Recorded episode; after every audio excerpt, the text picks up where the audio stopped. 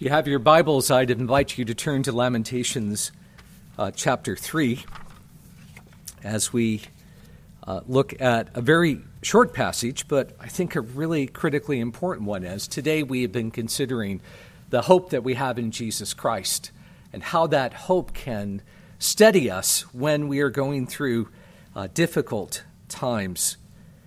I'm going to begin reading in verse 21 and continue through verse 26.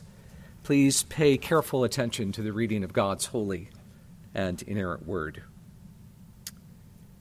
But this I call to mind, and therefore I have hope. The steadfast love of the Lord never ceases. His mercies never come to an end. They are new every morning. Great is your faithfulness. The Lord is my portion, says my soul. Therefore I will hope in him. The Lord is good to those who wait for him, to the soul who seeks him. It is good that one should wait quietly for the salvation of the Lord.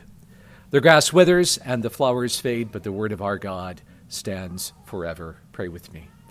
Father, we pray that in these moments your Spirit would work by and with the Word, that we would behold your faithfulness in a fresh new way, and that having found you to be good all the time you are good, we would trust you with every fiber of our being. Father, we pray that you would do this for the glory of your holy name, and we ask in Jesus' name.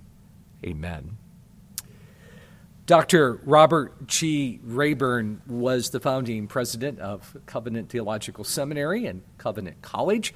Um, if it weren't for Dr. Rayburn, I wouldn't have a job, and honestly, if it weren't for him, I probably wouldn't be preaching either.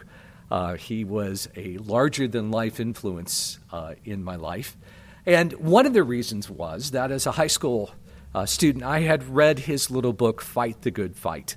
I looked for it on the church library. Uh, it's not there, but if you ever run across a copy, it's well worth uh, taking time to peruse. It is an exposition of the truths of Ephesians 6, but set in the context of his experience as a paratrooper during the Korean War.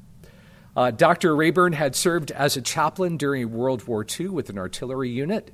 Uh, the unit had saw, uh, seen combat and he had gone into the reserves after uh, the war was over and really never expected to be called up again. In fact, uh, the chief of chaplains kept telling him that it was very remote. Uh, he was at uh, Wheaton College at that time, had finished his doctorate at Dallas Seminary, and um, looking forward to being a professor when he received the orders to report for duty. Um, he arrived in Korea and he and two other candidates were advised that they had need for a chaplain for a parachute regiment.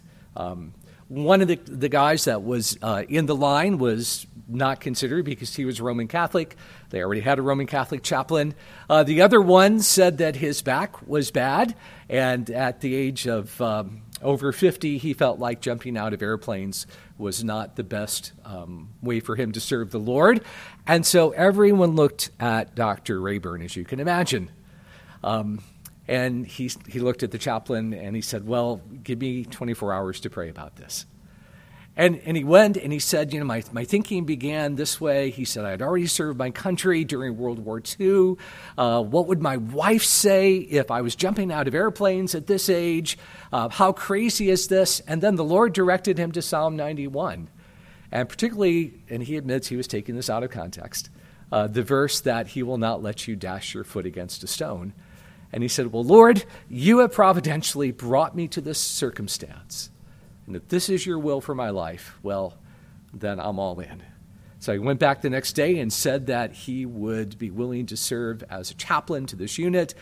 And um, he was promised that he would be given jump school uh, training and everything would be great. And that lasted about 24 hours uh, when he was told to get into Jeep and uh, report to a forward staging area. And upon his arrival, he was notified that they were now in a secure zone and that the day after the very next day, they were going to make a combat jump behind enemy lines. And Dr. Rayburn said, Wait a minute, I haven't, I've never jumped out of an airplane. I haven't been uh, trained. And he said, Oh, there's nothing to it. You'll pick it up. No, no big deal. So he made his first jump behind enemy lines uh, into a combat zone, never having jumped out of an airplane before. All they said was put your legs together, bend your knees, and hope for the best. And um, he said that when he touched down, he actually ended up on his knees, which reminded him to thank the Lord for not letting his foot strike a stone. Well, that, that was a pretty impressive story. The AP actually picked that up and uh, carried that in the news of the day. But three weeks later, he was told they were going to do a night jump. And um, so they, they went up um, in the troop carrier, uh, out the door. This was his second jump into the black darkness. Uh, no idea of what lay beneath. And as he was coming down, his chute had deployed, he felt something above him. It sounded as if uh, someone was wrangled up in the guy lines to the parachute, in, in the uh, shroud. And so what had happened is the trooper who had jumped after him um, had drifted, as soon as his canopy deployed, had drifted into Dr. Rayburn's canopy and gotten entangled in the parachute cords. And because uh, Dr. Rayburn's chute, I don't know much about parachutes, but, but apparently um, the fact that his chute was open caused the other trooper's chute to deflate. And this guy basically was riding down on top of Dr. Rayburn's chute, holding on for dear life. And I've always thought that's an amazing metaphor, isn't it? Jumping without a chute. Maybe you felt that way before yourself. Some of those in this congregation, I have to imagine, are wrestling with depression. And it's an ongoing battle that never seems to be won. There's never a clear victory. Every time one feels as if they're making progress, um, it raises its ugly head again. Charles Spurgeon wrestled with depression. Many great Christians of the faith have wrestled with depression. Some are, are wrestling with chronic diseases, um, with conditions that will be with them until they see Jesus, uh, where they're trying in the midst of chronic pain uh, to hold on to their joy and to trust in the Lord in the midst of prolonged suffering. Others have undergone economic setback or had a, a young person in their family wander away from the Lord and are dealing with the heartbreak of wondering whether they will return. There, there are all kinds of times when we feel like we're hurtling through space with no one to save us. Be of good cheer. Jeremiah understood. Now, because I'm an Old Testament professor, I do have to make the observation that there are some who have claimed that Jeremiah did not write the book of Lamentations, uh, that this passage that we are reading in chapter 3 uh, is actually a representation of the women of Jerusalem um, lamenting after the fall of Jerusalem. Uh, I don't think that there is any legitimate reason. I certainly have never seen a compelling case to doubt the tradition uh, both of the people of God in the Old Covenant or the church, that these are Jeremiah's words. And he is surely writing them in the wake of the fall of Jerusalem in 587 586. And he is wrestling with this sense that his entire ministry has been an utter, utter abject failure. I mean, think about it. Uh, he gets thrown down a well. Um, the king refuses to listen to him, cuts up the word. I mean, if you read through the book of Jeremiah, you realize why he's called the weeping prophet. He understood disappointment, he understood heartbreak, he understood what it was like to see your life's work disappear, um, as it were, in a moment. And so he says this in chapter 3, beginning in verse 1. I am the man who has seen affliction under the rod of his wrath. He has driven and brought me into darkness without any light. Surely against me he turns his hand again and again the whole day long. Now, this is a prophet of God who is speaking about how he feels he's being treated by Yahweh God, right? How the Lord is dealing with him. He has made my flesh and my skin waste away. He's broken my bones. He's besieged and enveloped me with bitterness and tribulation. He's made me dwell in darkness like the dead of long ago. He's walled me about so that I cannot escape. He's made my chains heavy. Though I call and cry for help, he shuts out my prayer. He has blocked my way with blocks of stones. He's made my paths crooked. He's a bear lying in wait for me, a lion in hiding. He turned aside my steps and tore me to pieces. He's made me desolate. He bent his bow and set me as a target for his arrows. He drove into my kidneys the arrows of his quiver.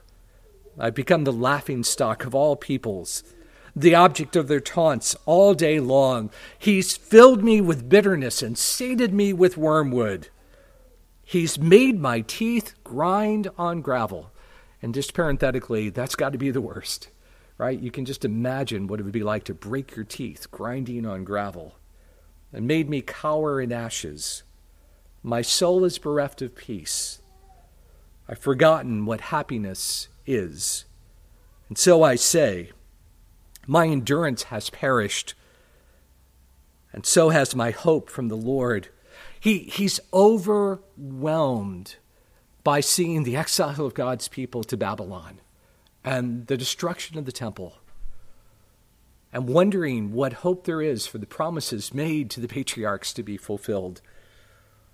Remember my affliction and wanderings, the wormwood and the gall my soul continually remembers it. Look, he isn't denying, he's not a happy, clappy Christian, right? Who's denying the present suffering around him and saying, oh, just, just pretend it's not happening. He is facing it full on, acknowledging how it's ripping his heart apart. And then he says this, but this I call to mind and therefore I have hope. Jeremiah says we have to be a people of memory if we're going to be a people of hope. The steadfast love of the Lord never ceases. Um, I love that phrase, steadfast love. Um, I love the authorized version that refers to it as tender mercies. Um, the the old NIV just says love. Well, um, but this is God's unshakable, unbreakable covenant love, His hesed, which is the love wherewith God loves His people. It's a love that cannot be vanquished. It's a love that will not be extinguished. It is a love that will persevere through fire and flood and whatever comes, holding tightly the people of God to the breast of the Savior. The steadfast love of the Lord never ceases. Beloved, there is no circumstance that will come into our lives that will shake the love of the Father for you or break your union with the Son through the Spirit. Right? You, you can, whatever is going on, what you must know, what you must believe, is that the Savior is going through it with you because his steadfast love never ceases. Um, the Masoretic text actually says, Because of your great steadfast love, we are not consumed. Right? We'll go through the fire, but Isaiah says we won't be burned. We'll go through the flood, but we will not be overcome by the waters. For God's love will hold us fast his mercies never come to an end. Um, and the, the word um, that underlies that word mercy in the Old Testament is a word that refers to the feeling that a young mother, a brand new mother, feels for the child in her arms. Right? That, that mama grizzly um, love that will not be separated from the one who has been entrusted to her. God loves you like that. Um, Pastor Jimmy Agan said, uh, when you meet a mama grizzly, right, coming around the trail, you those of you that like to hunt, uh, and you come upon a grizzly bear, it matters a lot whether you're the hunter or the baby bear. Right? Because if you're the baby bear, you are dearly and completely loved. And you know that that love will persevere. That's the kind of mercy that God the Father has for his beloved children. You are his beloved. And then, uh, so, so we have his hesed, we have his mercy, and we have his emunah, his faithfulness. His mercies never come to an end. They are new every morning. I love the uh, today's English version here, not so much other places, but here it's as sure as the sunrise. Uh, is the sun going to come up tomorrow? Right? Can I get an amen? If you were a Baptist, somebody would say amen um, right? Uh, the sun's going to come up tomorrow, as sure as the sun coming up in the morning. So the steadfast love of the Lord and his mercies will be ever new in your life. Whatever is going on, whatever trials you're enduring, that much is true. Great is your faithfulness. And of course, those are the words that are used in that great hymn that God's people have sung for so many years. Great is your faithfulness. Um, morning and evening, right? Seed time and harvest. What, whatever point in your life, even in the darkest depths of anxiety in the midst of the night, when, when those tossings and turnings and tears that the author of Psalm 56 wrote of, to know that the Father's love and mercy and his great faithfulness are covering you that he's catching every tear in his bottle, that none of it will be lost, all of it will be redeemed.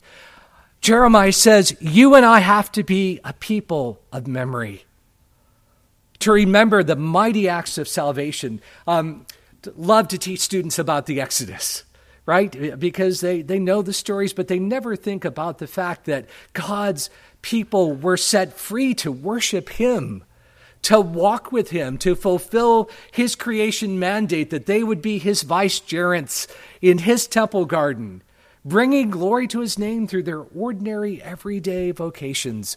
Uh, the Ten Commandments, viewed against the Exodus, are a charter of liberty, what, um, what we might call the Magna Carta of the Christian life.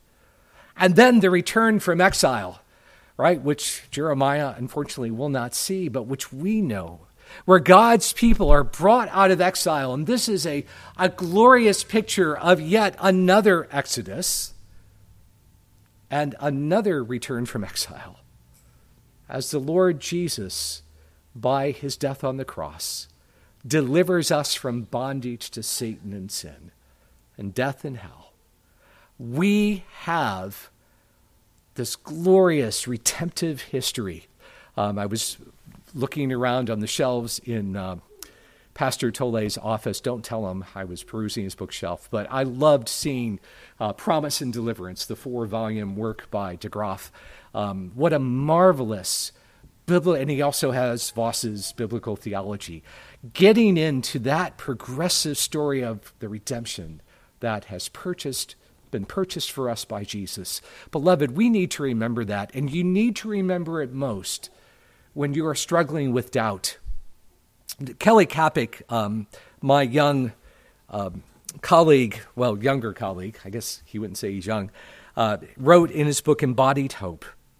He said, Our view of God has consequences when we are suffering. It will either draw us near Him as a compassionate Father, or it will cause us to distrust Him as a mad scientist. Beloved, the Lord is not a mad scientist. The fact that you and I don't know what he's doing doesn't mean that he isn't doing something beautiful. The fact that he's allowing us to go through hard times doesn't mean that he isn't using that to shape us into those um, sharpened arrows of Isaiah 49 that are going to be used to, uh, to launch the gospel into new context through our lives as witness and testimony to the mercy of grace. I, look, my wife struggles with rheumatoid arthritis.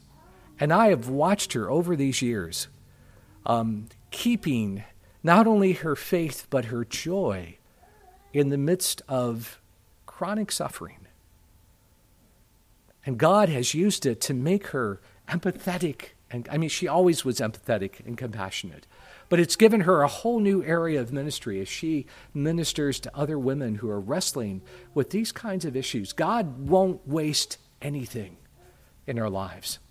Uh, one of the darkest times in my life was as an associate pastor at our church up in St. Louis. We had come back from the mission field after 10 years with MTW, um, had served in East and South Africa.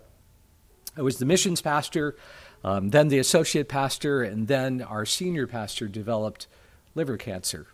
And he fought it bravely, preached really right up until a few weeks before he went to glory.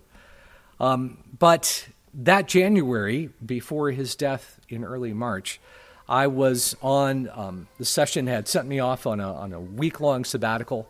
And I was sitting um, in a little trailer above the Pacific Ocean out in Big Sur, California. Uh, one of my elders had come with me, and I was just near despair. Near despair because I, I couldn't see any way that Rodney was going to survive this. Um, worried for his family, worried for him, what he was enduring, worried for what the church would endure when he, our founding pastor, went to be with Jesus, and worried what that would mean for me um, in the months that would follow. And so over lunch, I, I said to Terry, uh, the elder who had come with me, I am, I'm just falling apart. And he said, Well, you go home, take a, a legal pad. We were both, I former lawyer, he's also still a lawyer. He said, Go back to your cabin, take a legal pad, and write down the mercies of God to you. And I said, You're kidding. He said, Go ahead. I said, It'll take five minutes. He said, No, I bet it will take you the rest of the day. And he was right. I sat down and began to just reflect over the times I had seen God come mighty to save in various points of my life through our time in Africa, um, through the lives of our children, and through his work in the church. And when I was done, it didn't change any of the facts on the ground. My beloved pastor would still go to be with the Lord. Uh, I would spend a year and a half trying to lead the church through that grieving process and healing process, in preparation for the new senior pastor that would come. It would be something that would stretch me in every possible way, but my attitude changed. I no longer felt like an orphan, I felt like a beloved child. And that makes all the difference. Look, if we're going to survive, when we're falling without a chute, right? We have to remember that underneath are the everlasting arms. Be a people of memory in order that we might become a people of hope. Jeremiah goes on, the Lord is my portion, says my soul. Um, that phrase, the Lord is my portion, that should bring to mind, of course, the Levites. They were not given any land in the distribution um, of the land in Israel their portion was to serve the Lord. And so Jeremiah says, The Lord's my portion. Look, they can take everything. They've taken the temple, they've taken God's people and sent them off to Babylon, but they cannot take my God.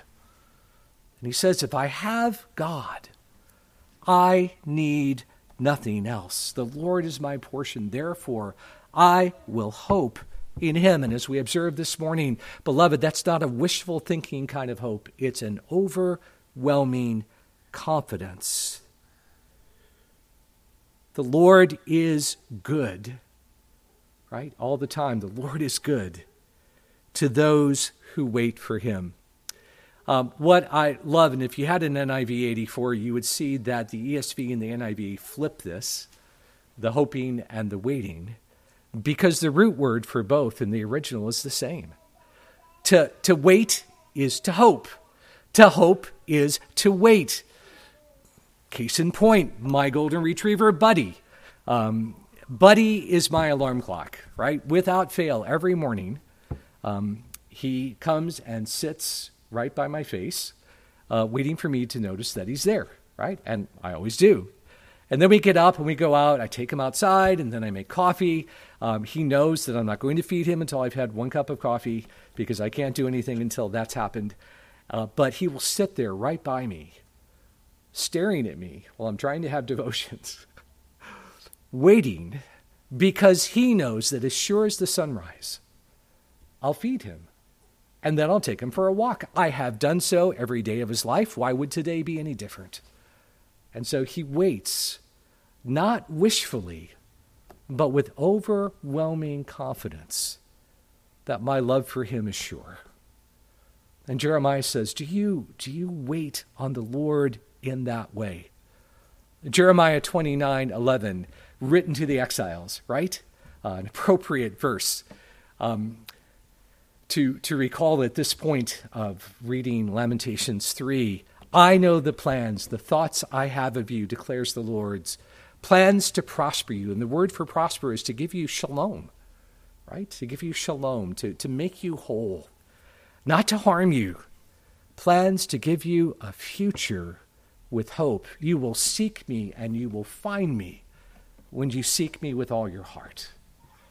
And so Jeremiah says, the Lord is good to those who wait for him, to the soul who seeks him. How do we seek him? Well, we seek him through the means of grace, the word, the sacraments, and prayer. And I'm so proud of you all in the OPC that you still have an evening service, right? Beginning and ending the Lord's Day in the worship of his holy name. And I, I looked with amazement at all those Bible memory trophies how Bible memorization has fallen out of vogue in the church and how we need to reclaim it. How can we depend on the word? Right? As the psalmist says, in God whose word I praise. How can we praise the word of God if we don't know it? How can we call it to mind in the middle of the night when we're tossing and turning on our beds if we haven't committed it to our hearts? And then studying that word and learning about systematic theology by studying the catechism and the confession of faith. And I'll tell you, when it comes to ethics, the larger catechism has it covered, right? A word for every circumstance that comes up, even in our contemporary society. And then studying biblical theology, that history of redemption, and remembering our place in it, and remembering the promise of what is yet to come the Lord is good to those who wait, to those who hope for him. It's good that one should wait quietly for the salvation of the Lord. Beloved, we have seen his salvation in our lives as we were born again into that living hope that Peter spoke of. We will see it when he comes to judge the nations and to make everything new a new heaven, a new earth, a just and righteous king. That is yet future. And in the interim, our job, Peter will say in 1 Peter 2 9 and 10, uh, those who have been called out of darkness into his glorious light, our job is to declare his praise. Well, you're probably thinking that I completely forgot about Dr. Rayburn um, with the guy tangled in his chute. No, I haven't. Um, they were coming down. Uh, Dr. Rayburn said that he, he realized that they were falling faster than uh, his first jump had been, and he was having much more trouble controlling the chute. And he was thinking about the fact that they were going to hit the ground harder, and he had been told that if you hit the ground above a certain speed, you would probably shatter a limb. And so he was wondering how that was all going to end. And he said, The Lord, in his mercy, provided a nice, soggy rice paddy. And the two of them plopped right into it and uh, a bunch of um, medics ran over with a stretcher. They wanted to carry Dr. Rayburn away to a hospital tent. And he said, No, I'm fine. I'm just a little soggy. Um, and the trooper who had ridden down on his chute came up, and when he saw the cross on Dr. Rayburn's collar, he said, Padre, if I'd known it was you, I wouldn't have worried so much on the way down. Right? I, I don't know what you're going to wrestle with this week. I don't even know what I'm going to wrestle with right? I didn't know yesterday morning when I woke up and had coffee that I was going to be here today. Who knows what God has planned for us tomorrow? But this much I know the steadfast love of the Lord never ceases, His mercies never come to an end. They are new every morning, sure as the sunrise. Great is His faithfulness. Pray with me. Father God, we pray that you would meet us in the midst of our brokenness, that by your Spirit you would comfort, that you would instruct, that you would encourage and renew our strength, that whatever trail you call us to hike, whatever path we are called to follow, we would recognize that you will travel it with us. Your Spirit indwelling us, strengthening us, teaching us from your word, empowering us to do all that you've asked us to do until we behold our Savior face to face. Father, give us joy. Give us confidence in your great faithfulness, mercy, and hesed. We pray in Jesus' mighty name.